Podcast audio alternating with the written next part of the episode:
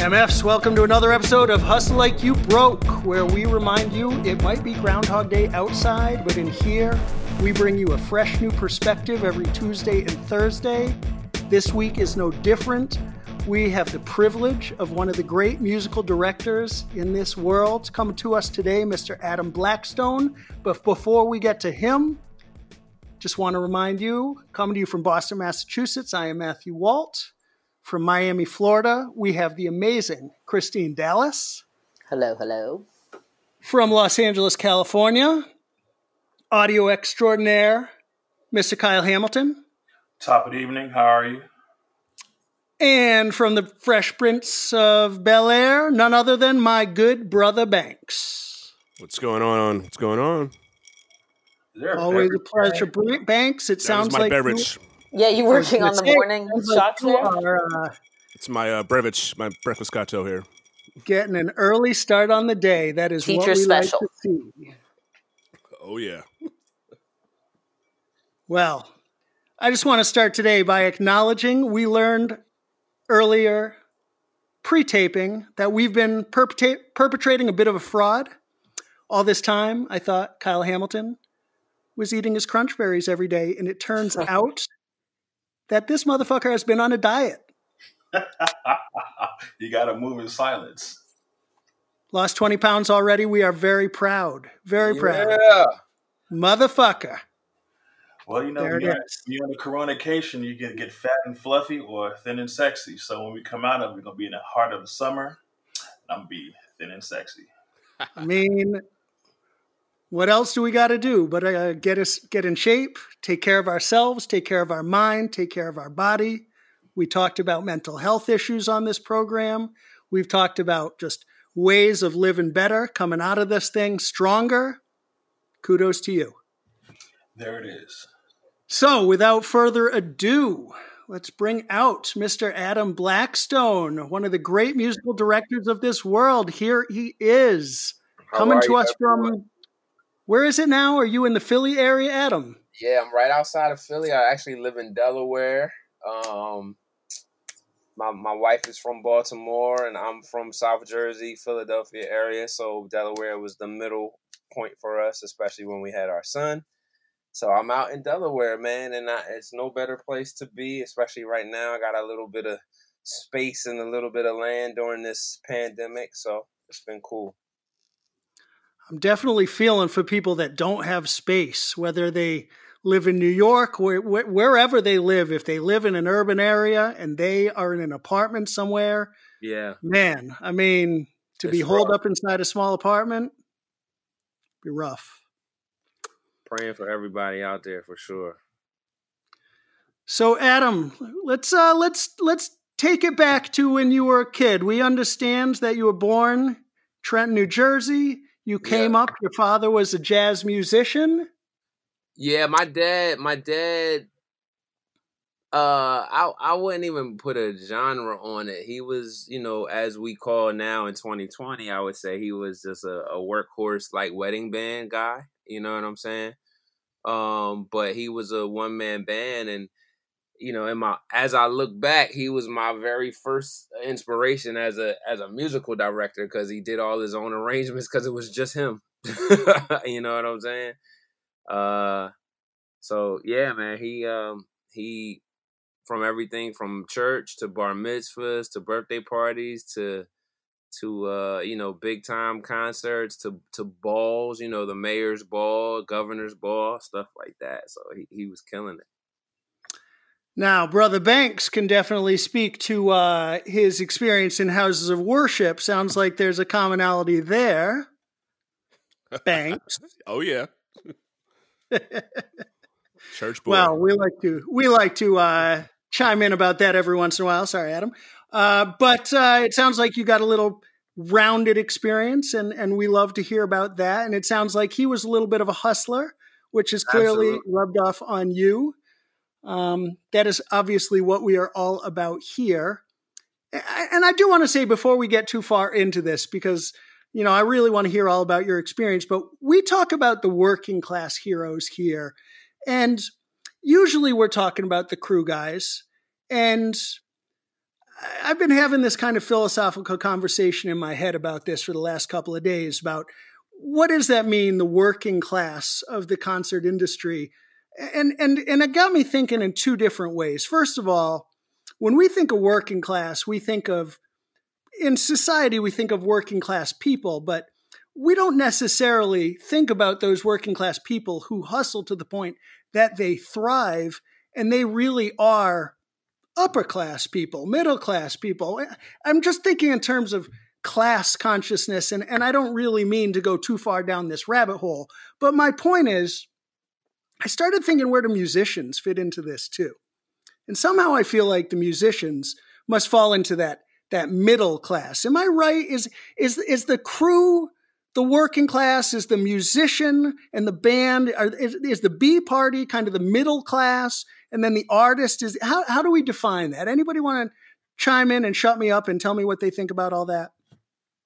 I mean, when you say class, are we talking about um out on the road the class like a party b party c party or are we are we talking in in economic times of our world well that's that's kind of the overlap that i'm getting at here and uh, again i taking a little latitude and, and kind of thinking this through and putting it out there. But we refer to our podcast as celebrating the working class heroes in the concert industry. So we are primarily focused on the concert industry itself. But when we talk about those working class heroes, you know, we get guys like Joey Gallagher, Mickey Curbishley, guys who have started as staging guys and as lighting guys that have worked their way up and busted their ass to do great things that shape the industry. You are obviously a hustler, but you have come up as a musician. And as our first musician, I kind of want to see like, where does the musician fit into this kind of quote unquote class structure that we are loosely defining. And and what does that mean in terms of the way you are perceived in this business and the way you approach what you do? Oh man. I i, I think that that's a very tricky question matt because depending on the camp it could vary. You know what i'm saying? Um and i don't want to call out too many names but like you know I, I i think that i think that um you know, for a majority of the hustle, you know, you are looked at as lower class. You know what I'm saying? Uh, you're looked at as expendable um, until you know you find your niche. And I've been able to find my niche um, a lot of times as to where um, the artist or the management or the label um, feels like they need you. You know what I'm saying? And it doesn't always happen like that. And until that happens, I think that everybody is is expendable, you know what I mean? And and looked at as replaceable and looked at as, you know, lower working class, just to be honest with you. Um that's why I wanted to define exactly in the world, you know, what in, in the world of what we're talking about, what you were talking about. Um, and then you have artists like, you know, like a Dave Matthews or um, you know, I've been blessed to work with Maroon Five, and you know, they, they those guys they treat it like a band. You know what I'm saying? So it's like you know, you got your own bus, you're on the private plane, stuff like that. But a, a, a lot of artists who we all work for, just to be honest with you, you know, we are working for them. And I'm not saying we're low class men- mentally or in our mind, but I'm saying like at any time you know we hustle because we could be let go or that artist could get pregnant or that artist could want to go in another direction and not have a band and use a DJ or that artist could say switch management and and so the management brings in a whole new crew or production manager you know what I'm saying? So that's what I mean by that. I don't I don't mean to demean us in any way and say we're lower class but I do mean that each job each gig is just not secure and I feel like all of us on here can attest to that. And that is exactly what I would wish you would say if I had thought about the answer in my own head, because we represent those that, generally speaking, in this industry do not have a voice.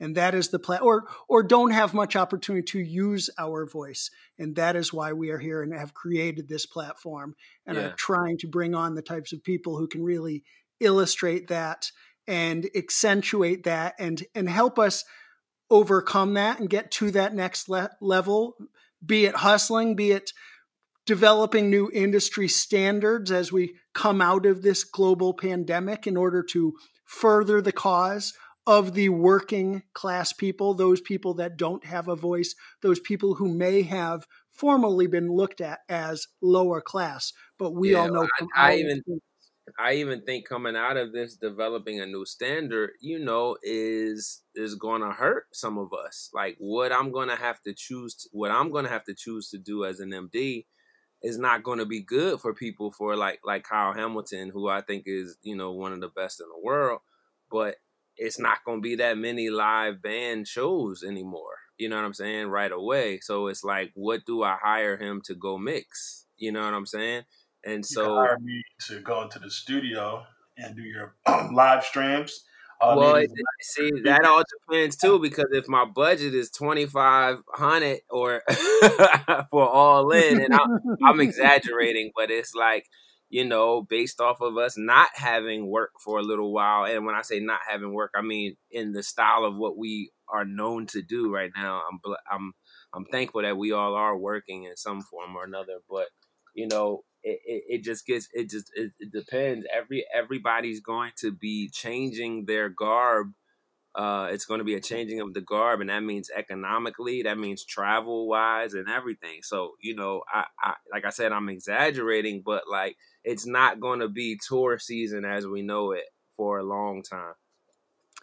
Well, I can only hope that's not true, but uh, I, I, unfortunately think that you're right and uh, and very much on point in what you're saying. So before we get too far down that line of of discourse, why don't we back it up, Adam? Why don't you tell us a little bit more about your come up, about how you know you do what you do, what it is that you do.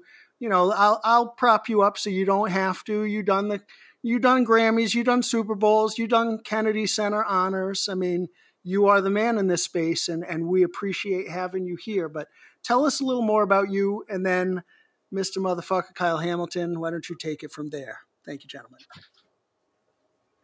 So, Mr. Adam Blackstone, Mr. BBE himself. Woo! I've also had the pleasure of working with you on many different clients and running around the world with you.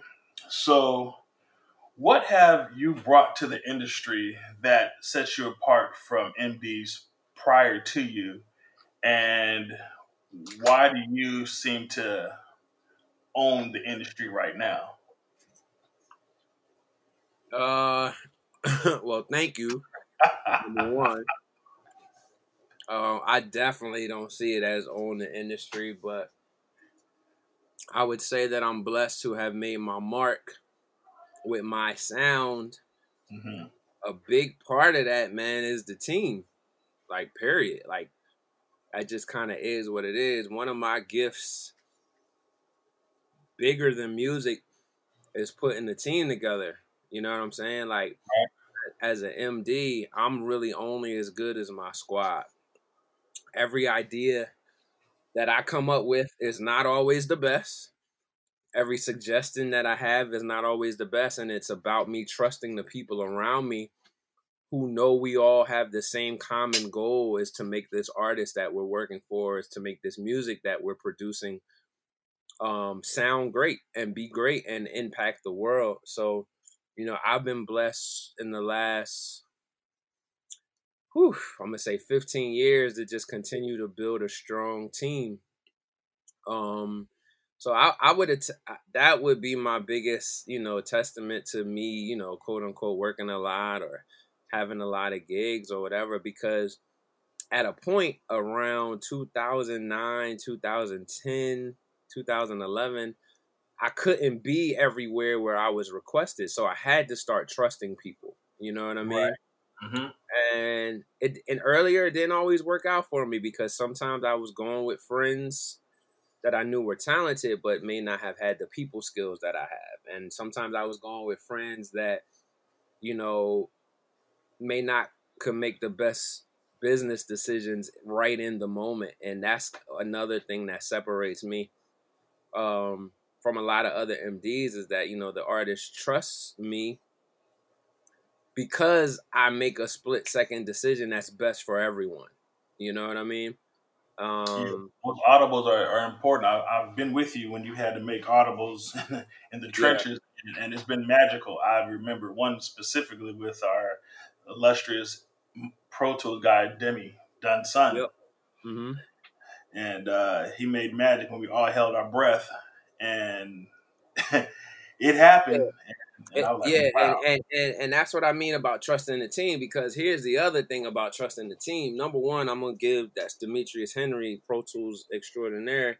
I give him all the props. Are you talking about Bad Boy Tour or something else? Bad Boy Tour. I just didn't want to drop it unless you did it. okay, yeah, yeah, no, it's all good. So yeah, we had a situation where we couldn't find the artist that was coming out next, and how I program these songs, they they run in medley form. So it's not like we could stop down. So you know, Demi was able to make an edit on the fly and take the artist verse out, and we were still able to continue going.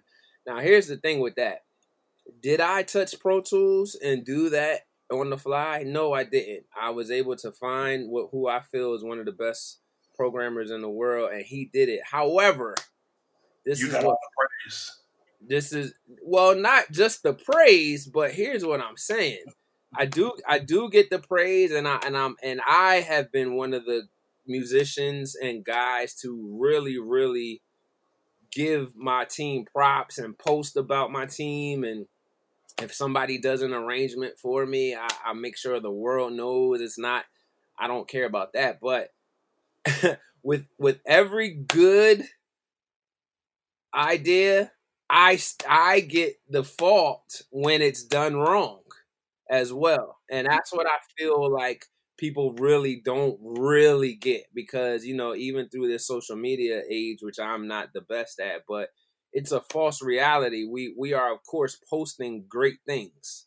We don't always post the net. We're not posting negative things. So I've had some decision making or some things where I've trusted my programmer or trusted my guitar player or trusted my monitor engineer or whatever and they did not go well and I get the blame for that and and as a good MD as a good leader I'm never going to die, um, deflect that that was my decision. I told them to do it, and that's my fault when it goes right or when it goes wrong. Mm-hmm. And that's what I think a lot of artists and crew members and people trust me because I'm gonna always have our back. I'm not throwing anybody under the bus, especially when I tell them to do something. You know what I mean? Uh, me and Kyle have worked in a situation where Sometimes there's been a pre-recorded vocal and then it bounces back to live for television or whatever.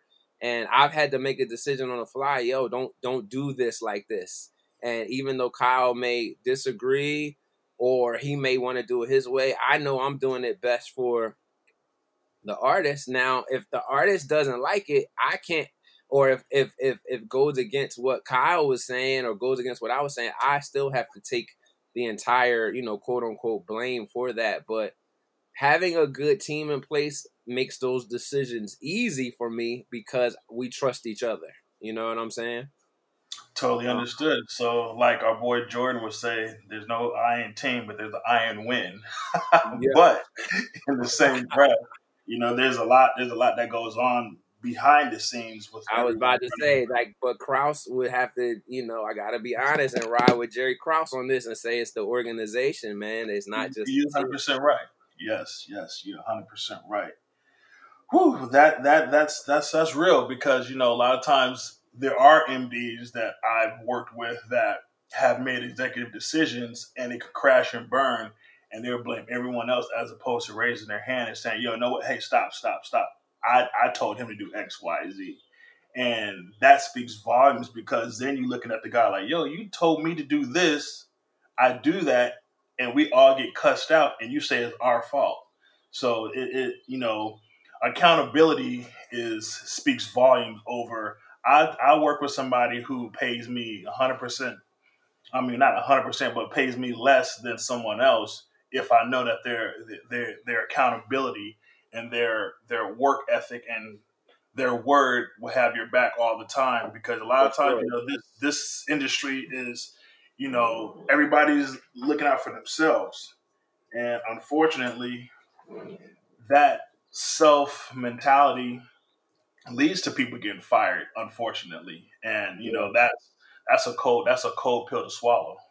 And and that's that's another thing that I I never want because a lot of the times I'm gonna say ninety percent of the times I'm bringing those guys in with me. You know what I'm right. saying? So it's it's not a good look if somebody's being let go under my watch anyway.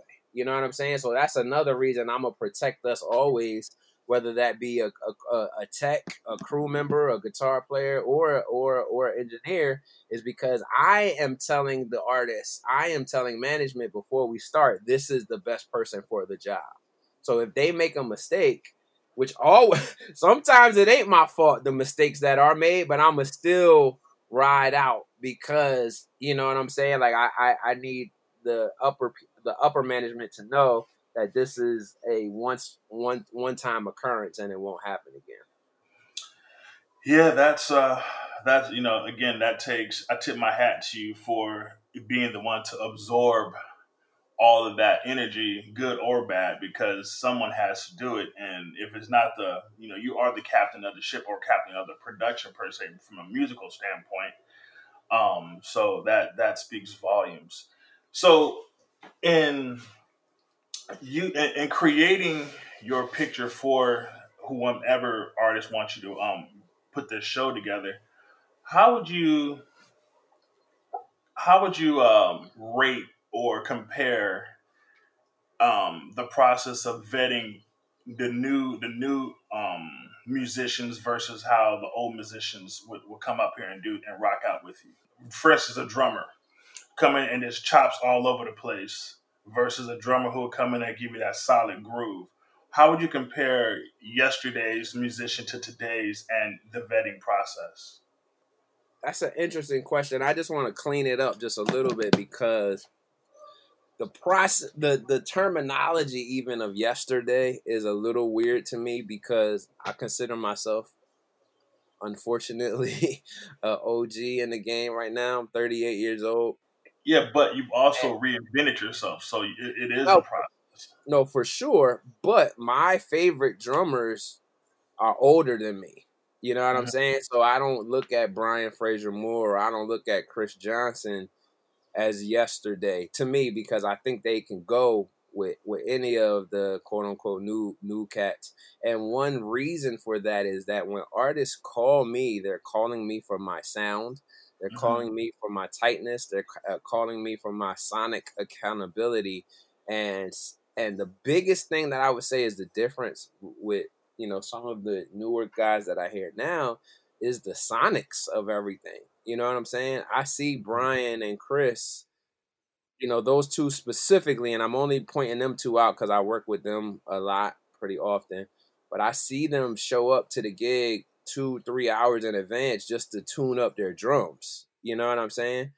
Or I or I see them invest in themselves and know which tech they want to use to get the proper sound for whatever that gig is. So you know, sometimes even over the chops, to me, it's about sounding like the gig. You know what I mean?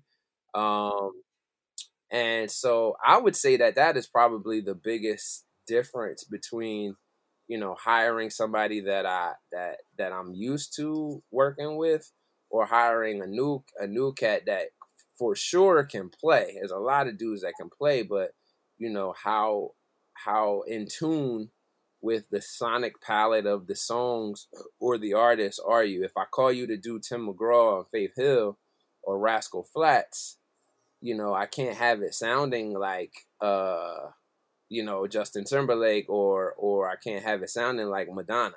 You know what I mean? And eh, or or or if you know with Chris, you know we do Camila Cabello, that that doesn't sound like Lady Gaga. You know what I mean? Right, it's right. a different thing. So you know, I think that, you know, the quote unquote yesterday cats have paid a little more attention to the sonic palette of of of, of musicianship. And that goes with bass, that goes with, with guitar, that goes with keyboard as well. It's like, you know, you know, each each song has a different piano. Lady Gaga's piano patch is not what I use for, you know, if we doing Toni Braxton. You know what I'm saying? It's like it's it's a, it's a different thing. You know that Darkchild, you know, sound piano sound is different than Lady Gaga sitting at a ten foot grand.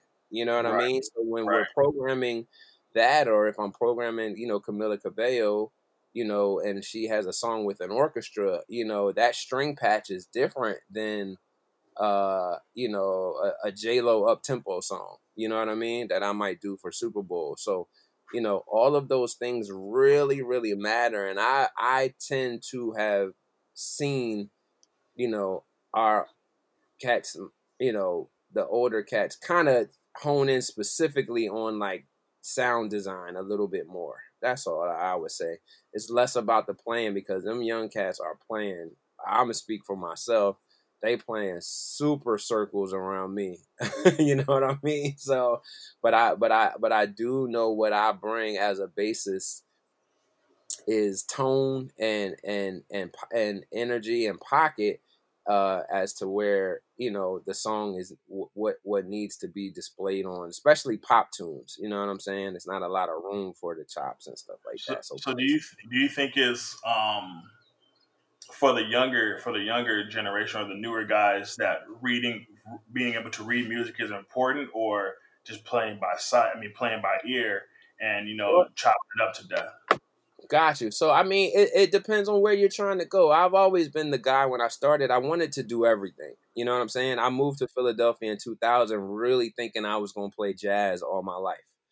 Whether that was going to be on tour with you know maynard ferguson big band or rocking out at the Cotton Club a couple times a week, or you know. So then that that made me get my reading chops up because I was playing a lot of upright bass and and sitting in at quote unquote jazz gigs, you know, which they were plopping charts in front of us. And then I turned into a theater guy, which I still love theater like heavy.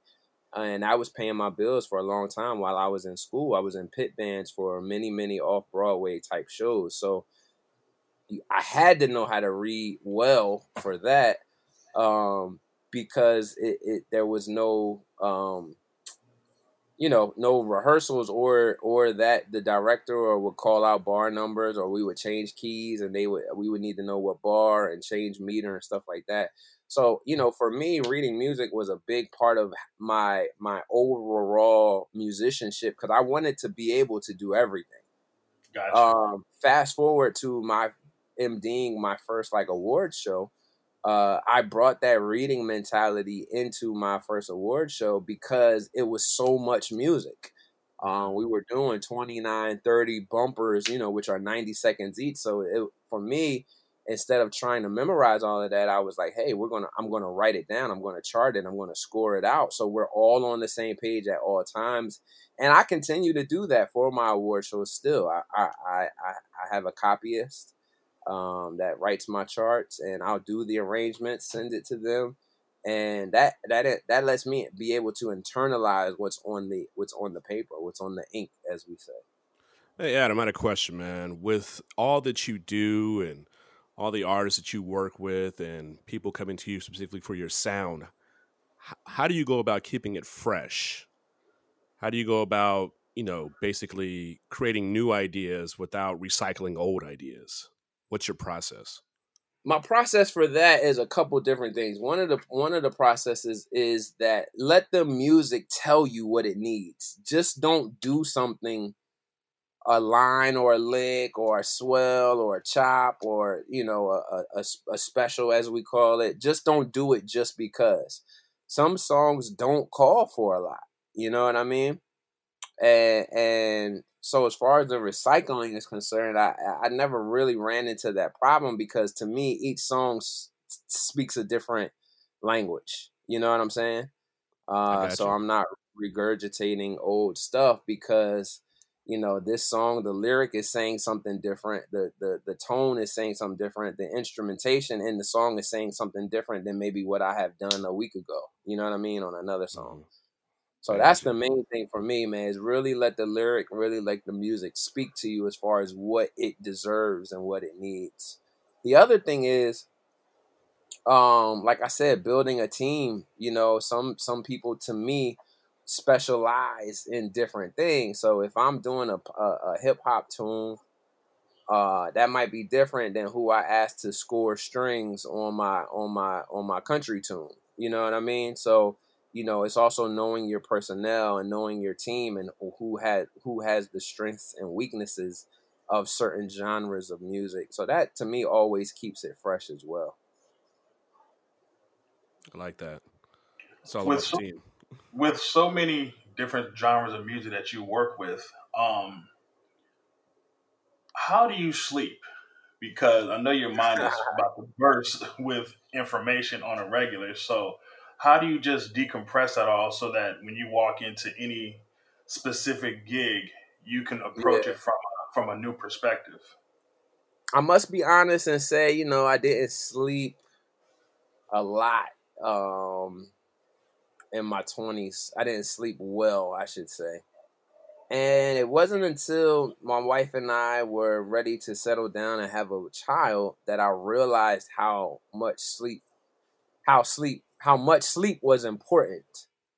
Um, you know, we were married for a, a, a, long while in the standards of marriage before we were able to have a baby. And I realized that, you know, uh, doing my own research and going to some doctors for myself, you know the the sun and the moon tell your body when to shut down and and and basically rejuvenate itself so if i'm locked in the studio all night at kyle as you know we might be in rehearsal till three four in the morning like i, I was doing that for a span just to be honest with you from like 05 to 2015 mm-hmm. um and and just really going going going eating terribly i had got up to a very very you know big weight i was like 356 pounds and I was just going because I was eating dinner at 1 a.m. You know what I mean? It was just mm. it was just a completely bad lifestyle, uh, health wise for me, and sleep or lack thereof played an important role in that. So I ended up going to a um,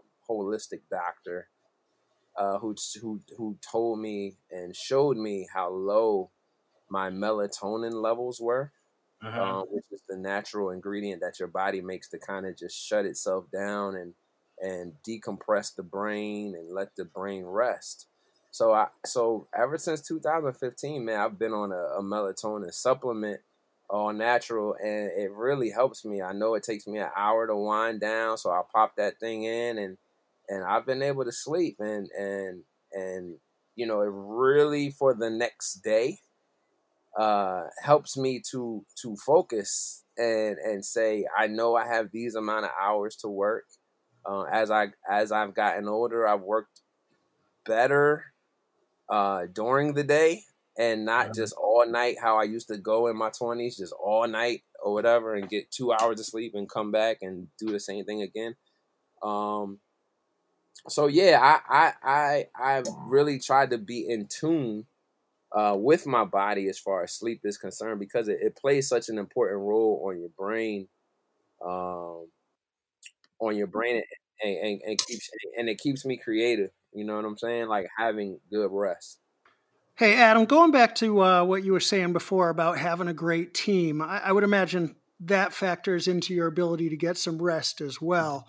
And uh, I remember for me, I had a moment just some years ago where I was sitting in the office of an agent named Brent Smith. You guys probably know him. Uh, just for our viewers who don't, Kendrick, Drake, Childish Gambino, um, on and on and on. And uh, Tyler, the creator, represents a lot of great acts. And and I was talking to him about my growing business, putting tours together as a tour director, and you know, handling labels and management company rosters and what have you. Uh-huh. And he uh-huh. basically said to me, you know, you just need to figure out a way to clone yourself. and and and for me, I mean, obviously, cloning myself is uh, you know not something I'd necessarily be confident or comfortable with or want to unleash on the world. Um, but it, it, really made me think that in terms of building my team and putting tours together that I could comfortably put out there and know that I trust the guys around me and that everybody's doing what they got to do. And when I say guys, I mean definitely women included, um, men and women for sure. Um, but tell us a little bit about your team building process, about how you have built your team, how how other people that are coming up in the industry could potentially, you know, think about the team that they want to surround themselves with and as they want to build their own brand and their own business you know could think about in terms of what you what what you've done to to put that team around you um it's a lot of trial and error man it's a lot of trial and error it's also a lot of going with your gut you know what i'm saying um it's and and it's a lot of character um building as well. Uh, first and foremost, I would I would I would like to say that everybody on my team is just good character people. And one of the main reasons for that is because when I am not available to be there, I need to know that uh, they are operating in a space and rep- I need them to know that they're representing me. You know what I'm saying? So so anything you say, do, if I was there, let's continue to do it if I'm not there. You know what I mean? Um, so I would rather work with a less talented person, as Kyle said it before, and know that for me that their character is strong than to work with, you know, maybe a more talented person and have to worry about their business acumen or if they're gonna cut somebody out or, you know, caught doing drugs or something like that. Like I, I that's not what I stand for. That's not what my company stands for either. So, um, character of a person matters to me. I would almost say a little more than the musicianship at that point with character, with with with team building. Um, the other thing that I would say for me is the workflow. I, Christine and Kyle could attest, like we are thrown into some positions to work fast. You know what I'm saying? And it's like, you know, uh, I don't I don't know how much tour name dropping we're able to do on here, but you know when we get called for things like title or get called for things you know via Roc Nation or something like that, it happens so fast that they're like, it's Monday, we got a we got a festival to do on Sunday. You know what I mean? So it's like the, the work the workflow has to just happen, and there's only to me a certain number of guys that can can even get that together you know what i mean and and that is a big part of team building as well is like you know how fast do you work how well and efficient do you work um being thrown into a, a high pressure high pressure situation and so if we can pull that off as a team a high pressure situation then preparing three months for a tour that's e- it becomes easy for us. You know what I mean? Like when we have time and space and, and energy to do that. Um, so um, I think efficiency, character, then efficiency, and then also just knowing your craft. Um, I don't always have the time to, for instance, going to a background vocalist rehearsal but I will make someone that I have worked with a lot be in charge of that background rehearsal. And because I trust them and because they know how I work, I don't really worry too much about, you know, the process of them learning lyrics and stuff like that. Now, if I come in there and I want to change a harmony or something like that, and I, I know they'll be able to adapt fast, but I'm not able to be everywhere, like you said, Matt, at all times, especially on set. If I have to go do a lighting check with the lights or I have to go do a time code check with with with, with the programmer, you know, I might need my my my my keyboard player to kind of run band rehearsal, and I have to trust that they're when I come back they have been efficient. You know what I mean? Um, so it, it's eh, the the the third thing I would say is about trust in your craft. Me trusting that you know your craft well. So at the end of the day, it's about trust and making sure that they keep the BBE brand solid. That's that's that's important. Your brand is, is who you are. Your brand is what keeps you working in this day and age. Yeah, um, I think it's the, you know the, the the the the the integrity as well because you know when we're all working together, we want to see each other win. It's no, you know, I definitely would say like you know when we're up there as a band, I, I may get the credit, but everybody shines. You know what I mean? So it's like we want to make sure everybody there's no weak no weak links in any in any in any of the uh in any of the team. You know, I, I just want to point out also that you're not even bringing up musicianship. It's like musicianship is taken for granted. It's these other attributes that you're looking for when, yeah. when you're talking about building your team, when you're talking about hiring a band. I think that's an important thing that young people should be mindful of that just because you can play, like, cool, great, I'm glad you can play. That's for granted. Like, you have to be able to play in order to put yourself in in line to get a, a, a real a great job. For but sure. it's all these other character attributes that uh, that really get your attention.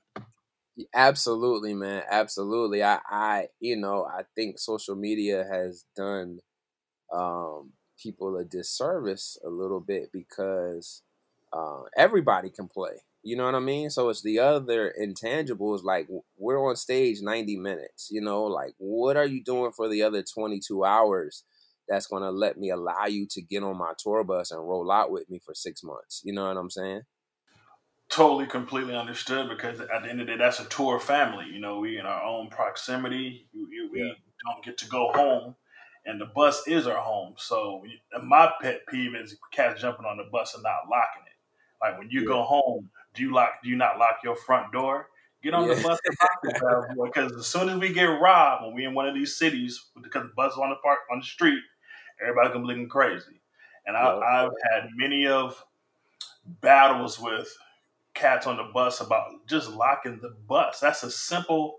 That's a simple exercise. You get on the bus, you close behind you, and you lock it, and you keep it pushing. Or you get off yeah, the bus. I think I, I think I learned that I think I learned how important that was from you as well, too, Kyle, because um, you know, we are a family out there, man. So, you know, of course, you know, as men sometimes we like we got it we got it on our own, but it wasn't until, you know, an earlier tour of mine where I, we rode all together. It was a smaller tour, but we had some young ladies on the bus and I, I you know, they were like my sister. So it's like I don't want to leave them unprotected, you know what I mean? Mm-hmm. So and then you know, fast forward some years, you make a little bit of money, you want to buy a pair of sneaks on the road. I'm like, I don't want my shoes taken that I spent right. this money on. Or fast forward, and Christine slides you a slide you a bottle. You like, nah, don't be coming get my bottle, doc. Absolutely, can't be stealing the D'ussé. Don't be stealing. Don't be stealing brown. So, how would you feel? Um, since I mean, out of we come since we come on the conclusion of our coronation per se, in theory, because um, everybody. I, I hope so. right. What would you say the state of music is right now? Um, when it comes back, is it going to be still hard hitting? Are there going to be a bunch of records coming out talking about some Corona mess, or besides next besides next December when you have a bunch of kids running around here from the coronation? What do you think the state of music is right now? Man, I, I, have to be honest and say that I don't think that the changes are are for the better for us. I think it's just mm. going to be a way different.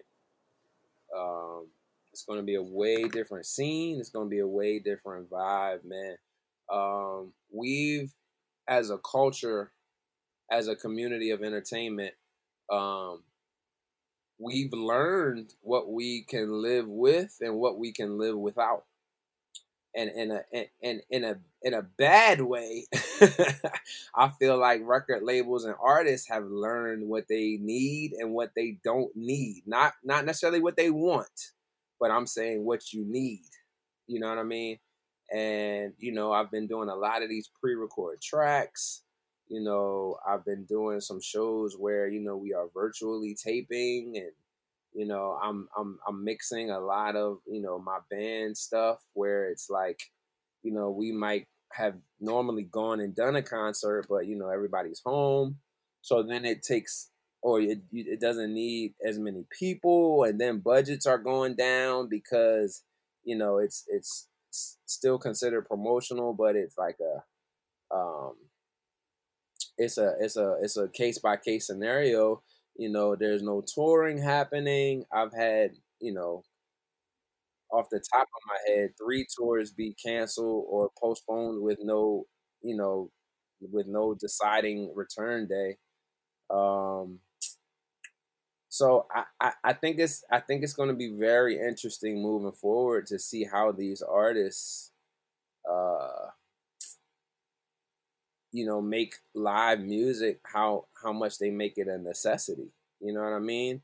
And don't get me wrong, there's some top tier people out there that won't do anything without a band. But you know, as the as Matt put it, the the working musician, the middle class, you know, we we survive off of you know the gig the gig the the day to day gigs you know so um you know how many of those people how many of the the the you know middle grade R&B artists now their labels won't give them band support and stuff like that you know how how different is Coachella going to look on stage, you know, with just some dancers or maybe nobody or maybe one band member or something like that because 2020 the artist has has gotten used to that, you know? Right. Right. Um well, Adam, I, I just want to jump in real quick, and I apologize. Apologize. I thought you were you were wrapping that statement, but uh, I want to play devil's advocate for a second here, and I want to I want to say that you know two years from now, people are going to be desperate for full scale, next level productions that everybody's going to realize that it might cost a little more, but the industry will find new and better ways to monetize and come out of this. Because because I want to put a positive spin on on what's going on here, and, and I hear everything you're saying, and I know that it's true. But as concert touring professionals, of course, we want to find the silver lining in all this. We want to figure out how we can come out of this, you know, looking better, feeling better, doing better. Um, you know, so so imagine a world where the the we've found a virus or a, a, vaccine, excuse me. We've certainly found the virus. Um, we're two years down the road from right now. People are vaccinated. We are mindful that changes need to be made. But other than the changes like potentially wearing masks, let's say we're over distancing, we found a way that people can come together again. You know, maybe for Kyle's sake, everybody has learned how to wash their hands. That's been kind of a central issue here for us for the first couple of weeks. And, um, you know, looking at this as a positive, again, what can we do to make this industry a better place from a musician's perspective, from a music director's perspective. You know, what what's something that we can do that makes this the touring world a better place for everybody? Hmm.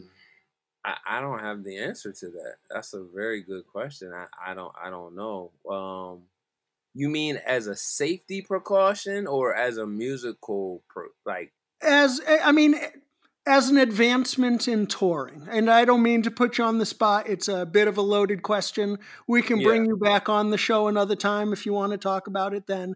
But I'm just thinking in terms of advancing the industry. See, I've taken the the opinion that what's happening now is kind of a reset button that the concert touring industry could use to our advantage because we are a young industry.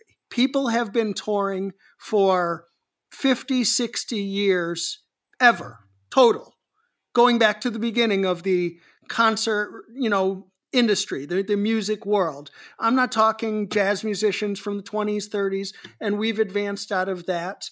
Um, I'm talking about like next level. How do we make this coronation, as Kyle says, you know, an opportunity to step up our game and come out better, stronger, touring to use your word, more efficiently and, yeah. you know, looking at ways to do things better. You know, man, I, I, it's a it's a loaded question. It really is because as I transition, probably in the next five to ten years, to a um, to a more uh, production management type of role, you know, my answer in that when that headspace would be how can we tour for less money?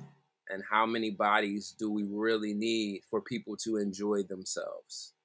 Um, and I, I, know that sounds crazy coming from me, but I, I'm just answering the truth to say, you know, when I want to go see, you know, somebody like a Kanye, it's like, you know, I I was the guy in the pit band of going to Dark Tour like before we went and did it, like this is never gonna work. Like people want to see the band.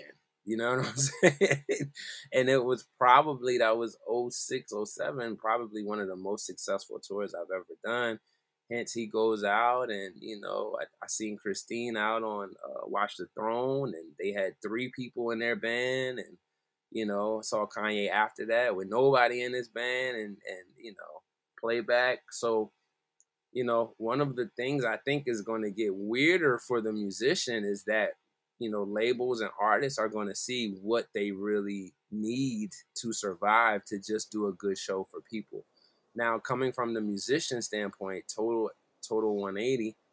Um, I want to say we have to make ourselves more valuable. We have to learn a new skill. We have to learn a new sound. We have to learn other jobs to then go out on the road and say, okay, not only do I play electric bass, I play I play keys as well.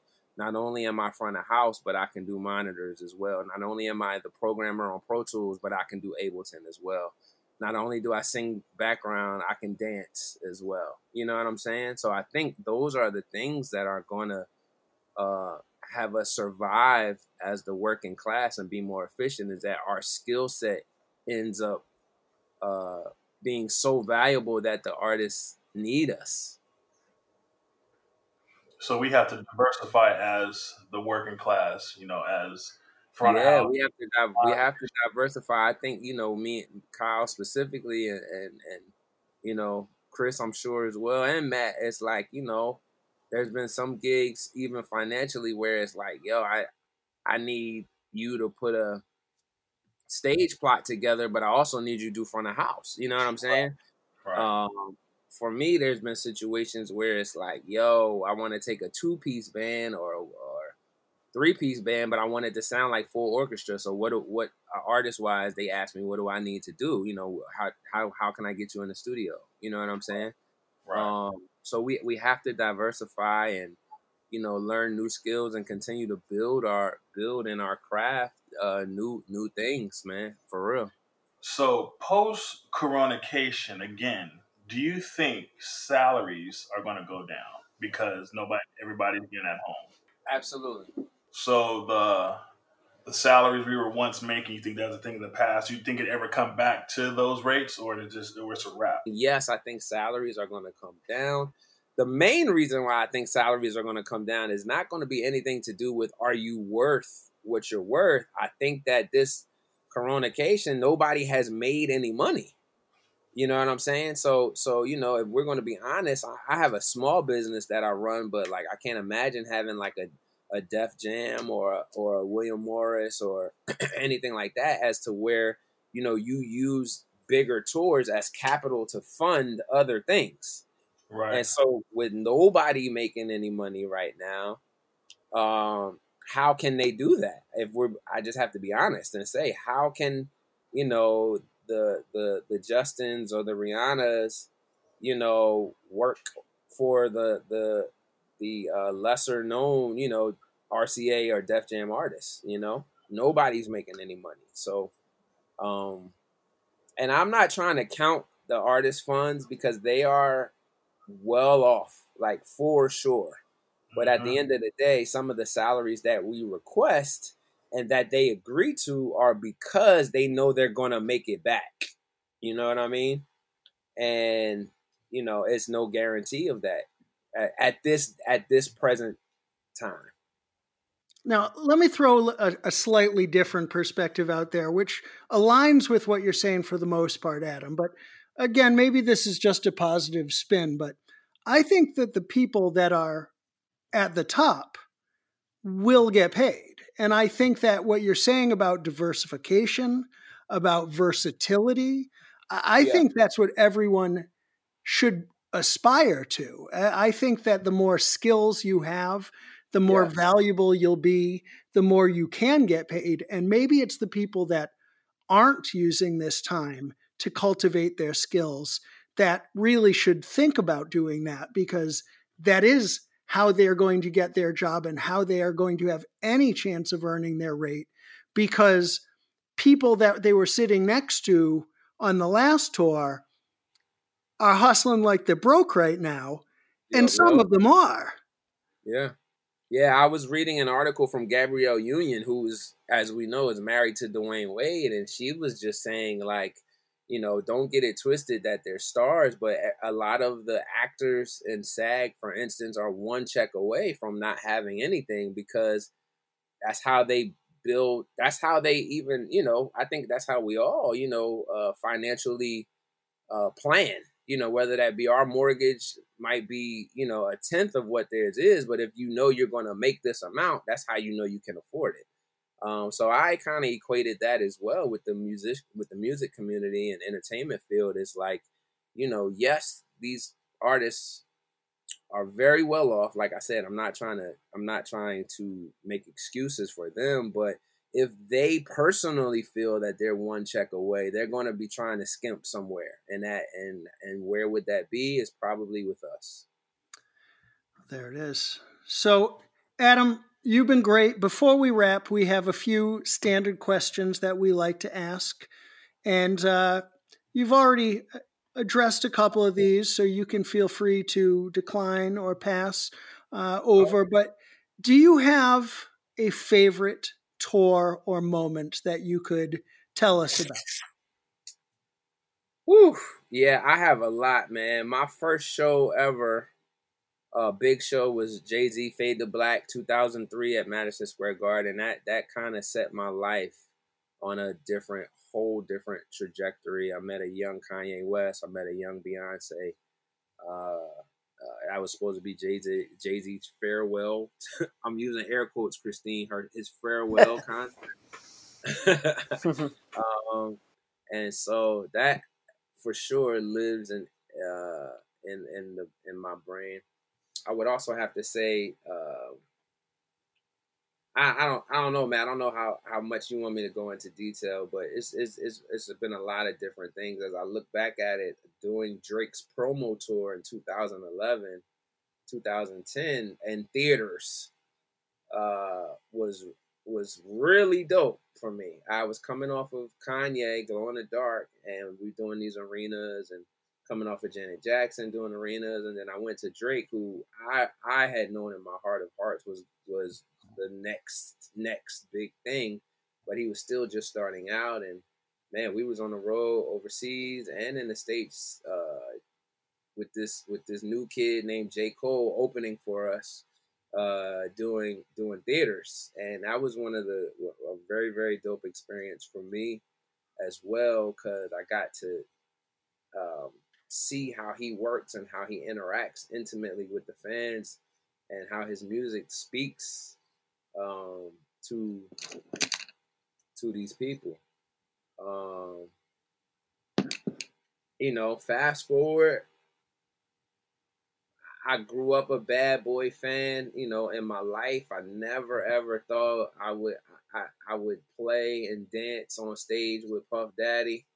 So the Bad Boy reunion tour for sure is a is a big deal in my life. Um,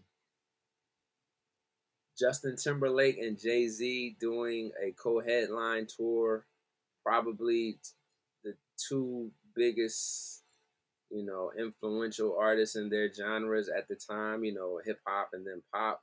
That was huge for me. And then we did it in stadiums, and then I followed that up with doing Rihanna and Eminem very same concept, similar concept, and you know, in stadiums, and that was great. So I've I've had a lot of amazing moments, even going back to you know Jill Scott's 2010, 2009, her first arena tour. You know, we had done every little club and little venue, then moved to House of Blueses, then moved to theaters. And I remember being a part of her first arena tour, and that was that was huge for soul music and huge for my for my city. You know what I mean? Having Philadelphia be on the map on a, on a scale like that um, hadn't happened in a long time. So, you know, I all each each of those moments and many many more have you know impacted me. You know, being on stage with Dr. Dre at Coachella me not being a West Coast guy, but just being a music fan, uh, and me seeing how that impact the world to have um, him perform his music live, and I was able to, you know, be his musical director and play bass on that, and met a young Kendrick, and you know, that's when we first brought Kendrick out and stuff like that. It, it, has been so many moments, man, so many moments. Um, I'm sorry I'm rambling, but they all have a special place in my heart. No, I love it, and I'm sure our listeners love it too. So I suppose with that, I mean, is there any additional wisdom? And you've imparted so much, but any additional wisdom you'd like to leave with our listeners for today? Uh, I think that I would just like to tell the young guys, man, like, you know, if you believe in it, stay with it. Don't let anybody, you know, steer steer you away from your passion, from what you believe in.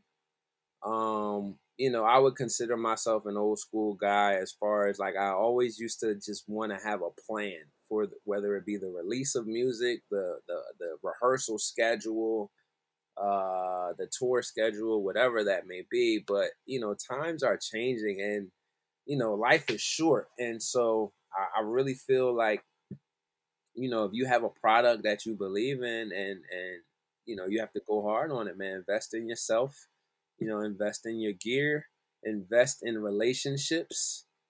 Um, you know, nag the people who you think can change your life.